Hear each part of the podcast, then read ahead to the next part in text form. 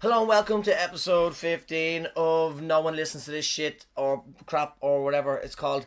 I uh, I had to I had I had the most manliest thing I've ever done because I'm I'm useless at being a, a modern man. But I uh, I had to change a tire on my car, which I never did in my life. I never know how to do it. Uh, I just got someone to do it, called a friend.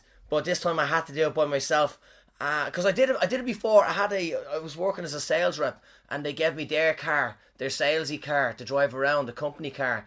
And I used. I tried to change a tire, but I broke the chassis when I when I brought the, the car back. Uh, they don't know about that, and fuck it.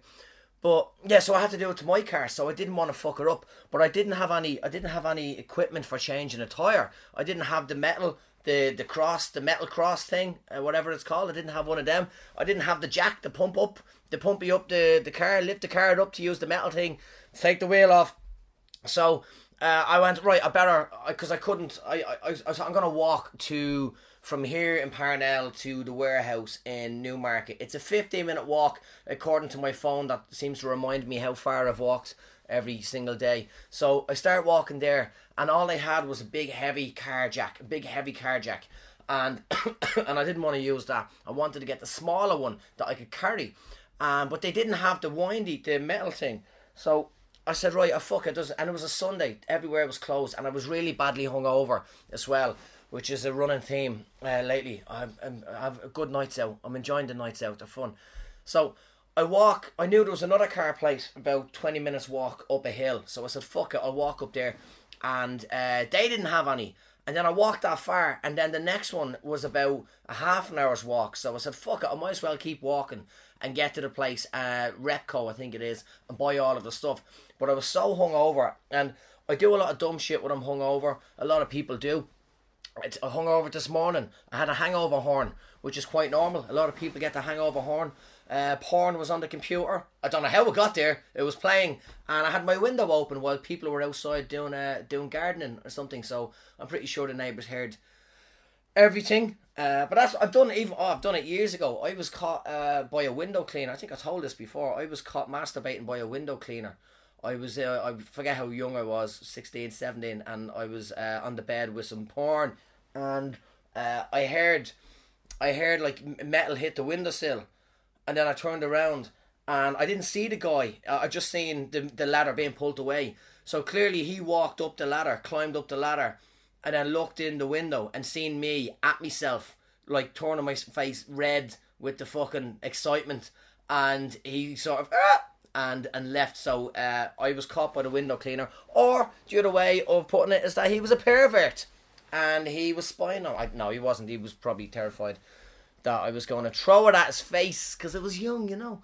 But what was I talking about? Oh fuck yeah, walking. I was really hungover, and I'm walking, and, I, and all I wanted, like when you're hungover, you miss comfort foods, you know. Like uh, look, I'm drinking Magners Irish cider.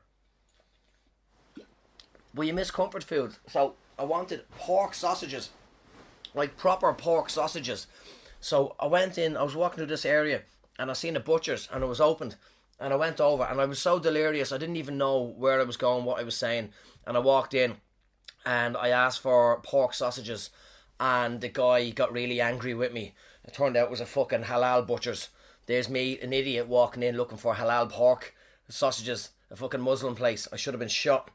So, uh, so yeah, but this is the day I'm walking around all over the place trying to find a car jack. So eventually I find the metal thing that I need but they didn't have the proper fucking jack. So I made my way back to the original shop, which is a 15 minute walk from my house, but another hour long walk from where I was, carrying the jack, which fell out the bottom of the bag and it looked like I was carrying a weapon. And that was, you know, that was effort enough. And then I went and I bought the big heavy jack, right? It was a two handed job carrying the fucking metal thing in a bag that's burst through the bag hanging down there. And I'm carrying the fucking the jack and it was heavy and I'm sweating and I'm hung over as well, dying for a fucking halal sausage and I'm walking from the warehouse to here and I was breaking down in a sweat and then I realized that this it was accidental uh, accidental CrossFit is what I was doing. People pay money to do this shit. People pay a lot of money to fucking lift things and move things and push things around when all you have to do is just go fucking do it yourself. Go to a shop and just pick up something. Don't even pay for it. Rob, steal, run away, keep everything. Actually, don't. Ah, maybe do. But uh, But I've, I've changed the tire, I think, and then uh, and that's fine. So yeah, I qualify as being a man, I think. But the uh, and then I thought, right, I better join a gym because I was falling apart. The fact that that fucking broke me, I was in pain. I, I thought I better join a gym because I struggle carrying a fucking box. So I said, right, so, and I wanted to make cheese for some reason. I wanted to make mozzarella cheese. So one day I had two things to do with nothing else on. I said, I'm going to walk to Newmarket and join a gym and buy a cheese making kit for, you know, uh, I just wanted to make mozzarella for pizza. I like making pizza and I like mozzarella, and it, it costs a fortune here to buy mozzarella. You need to mortgage a house, get a bank loan just to buy mozzarella. Avocado's the same. It's fucking, it's uh, like gold. So I'm walking there, and then one of my favorite pubs is on the way, and my friends work there, and uh, I got it because I do some graphicsy stuff. I help out with graphics, and I got a call saying, "Can you help us out with a logo? Are you in the area?" I said, "I'm fucking yeah, I'm in the area." So I dropped in and uh, and it turned into a session. I sat down, I started doing the graphics thing, pointed cider, put in front of me. Oh, I don't know where the fuck that came from. So I drank that chicken wings. I didn't even order chicken wings. More cider, more cider. Night out. Everyone's drunk. Uh, I don't know where we ended up, but it was a massive night out, a huge night out. And then so and then the next day, I managed to struggle my way in and join a gym finally. So it took two days and one heavy drinking session to finally get me into a gym. And even when I got there, I was making chicken wings. I had chicken wings, so I walk into the gym hungover, looking like a mess with a bag of chicken wings, like like some lunatic walking around, just going, "Oh, I want to join your gym," sweating all over them. But I'm in the gym now, and that's fine, and it's good. If I'm actually going and it feels healthy, and uh, I, you know. I did the induction with the big lump of muscle. A fella is just a lump of muscle fucking he could pick me up with his baby finger and he broke me, absolutely fucking broke me. But uh, I, I yeah, so I did that. But I was thinking of, I was trying to remember what other dumb shit I did, uh, hung over. But I just there was once I was walking through a shopping centre, Sylvia Park, and uh, I'm I'm not paying attention. I'm fucking I'm a dope, and I'm not paying attention. And there was people selling bandanas for charity, and I did, didn't register with me at all. I was just walking that way and uh, they said, "Do you want to buy a bandana?" And I cracked a joke, but I didn't realize what I said. So I cracked a joke and I said, "No, I don't need a bandana. I've got hair." And only when I walked by them, I realized it was for Canteen. It was a teenage teenager cancer charity, and I look like an arsehole bragging about my hair when I'm walking by and I had to walk by them again, but I couldn't. I had to go out, leave the shopping centre, walk all the way around the car park just to go around to the other side to avoid the embarrassment of seeing them again. Me, the prick, walking around going, Yeah, I don't need a bandana. I've got hair and no cancer. Yet. Yet. It could still happen. It could still happen. Uh, I was. Just another thing I was going to talk about. I had a weird gig last. I've gigs all weekend, and uh, and it's the Lions tour. But like I said before, I don't even think you're allowed to call them Lions like because i'm doing the graphics work and it's all copyrighted. You can't say all blacks or you can't write down all blacks. The Lions i don't know what you call them cougars with fucking scarves or something which is something completely different now in my head back onto porn. But uh yeah so it's it's so we're getting a weird mix of the audiences. So last night it was like I was doing two different gigs at the same time. There was uh, uh, British people that were over for the for the Lions tour, and then there was locals, Kiwis, and there was more tourists than actual uh, Kiwis in the audience. So it was like two gigs. Eh, like if I'm doing material that was New Zealand based, it was just the Kiwis that were getting it, and then I was doing stuff for the, the foreigners and they were getting it. It was really weird, but in the end, we uh, it was great fun. Once I started talking about uh, sex and uh, hitting kids, and then uh, that's universal. Smacking kids is universal. Apparently, everyone loves that sort of shit. But uh, it was fun, so I'm doing that tonight and tomorrow again. So I don't know what to expect. I had to kick girls out as well last night. Absolute uh, cunts, absolute millennial cunts sitting there, offended. The type of people that are offended by everything. You know, just sitting there. They were on their phone. I said, get off your phone. And they wouldn't get off the phone. Then they start recording me. I lost it. I absolutely fucking lost it. I never lose it on stage, but I wanted to fucking, I wanted to snap altogether. And they got kicked out. And then I got the leftover bottle of red wine. Yay! And uh, that was the start of another stupid night but it was fun. I, there's something I my mate asked me to talk about. I've some stories that I never talk about on this because I don't think they're appropriate. So I'll tell two. Uh, like there's Tinder. There's a Tinder story. I'll tell two of the quickest because I'm single. I have to be single now. I'm single, and that's fucking life. And uh, So two of the quickest dates I've ever gone on, and one happened quite recently. Uh, one last year, I think it was. I was uh, I, a, a girl. She asked me how much time have I done. Oh, flying through this ten minutes. So this happened twice in the all right. I'll tell it another one as well. Twice in the one area. Uh, or the first one, she goes, "Yeah, come over. Let's go to a bar." I said, "Okay, great." And then she said, "Actually, will you just bring a box of beer to the house?" And I thought, and a, and a bottle of wine. I said, "Yeah, I can bring a box of beer and, and a bottle of wine to your house." So I drove all the way across the bridge to the North Shore, knocked on the door, and uh, uh, she took the beer and took the wine and told me to fuck off.